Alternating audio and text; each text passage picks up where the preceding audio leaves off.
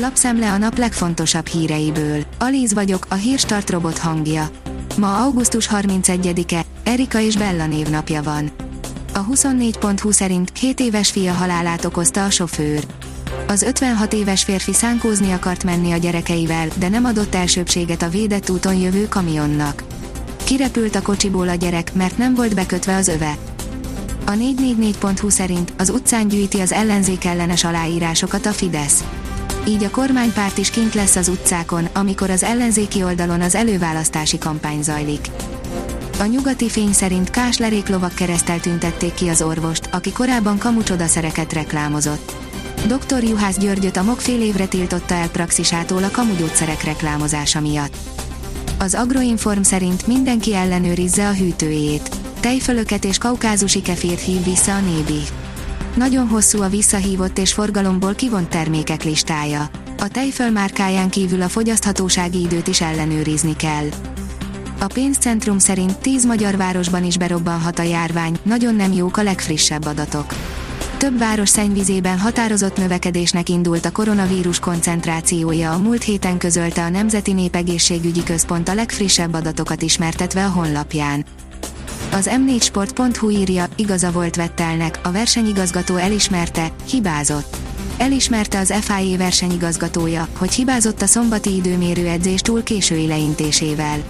Ez is közrejátszott a vasárnapi versenyen mutatott óvatosságában. Landó Norris a helyzetet jól látó és nyíltan beszélő Sebastian Fettelt méltatta. A magyar mezőgazdaság írja, három órán belül elkapták a szántóföld tolvaját. Borsod-Abaúj Zemplén megyében lopásvédség elkövetésének megalapozott gyanúja miatt folytat büntetőeljárást az Edelényi rendőrkapitányság egy 25 éves szendrői férfival szemben. A vg.hu oldalon olvasható, hogy a Moderna kétszer annyi antitestet termel, mint a Pfizer. A friss amerikai tanulmány 2500 belga egészségügyi dolgozó részvételével vizsgálta az oltás utáni ellenanyag szintet. Felvásárolja az Apple az egyik legjobb klasszikus zenei streaming szolgáltatót, írja a Bitport. Miközben az USA-ban a zenei piacnak mindösszesen 1%-át teszi ki a klasszikus zene, már ennek megszerzéséért is öldöklő harc megy a nagyok között. Lezárult a kivonulás, a kabuli reptér is a táliboké, írja a kitekintő. Fedélzetén katonákkal és a még Kabulban maradt diplomáciai személyzettel az utolsó amerikai katonai repülőgépek is elhagyták Afganisztánt jelentette be a Washingtoni Védelmi Minisztérium. A tálibok a reptéren ünnepeltek. A napi.hu oldalon olvasható, hogy Afganisztán a kivonulás napján, csőd, rémület, éhezés. Afganisztán gazdasági csődben van annak minden ismert jellegzetességével, nem fizetik ki a béreket, elszáll az infláció, elértéktelenedik a nemzeti valuta. Sajnos már az éhezés sem a jövő fenyegető lehetősége, hanem a lakosság egy részének realitás. Az m4sport.hu kérdezi, ez lenne a Mercedes búcsú ajándéka Bottásznak. Az már eldölt, hogy jut egy Mercedes szülés 2022-ben Valtteri Bottásznak. Búcsú ajándék és tiszta lap. Mit jelenthetnek a fotók? Az Eurosport szerint megvan a magyar női kézilabda válogatott új szövetségi kapitánya. Goloven Vladimir lett a magyar női kézilabda válogatott szövetségi kapitánya döntött keddi ülésén a Magyar Szövetség elnöksége, miután értékelte a csapat Tokiói olimpiai szereplését. A kiderül oldalon olvasható, hogy a hétvégi időjárásra nem lehet majd panaszunk.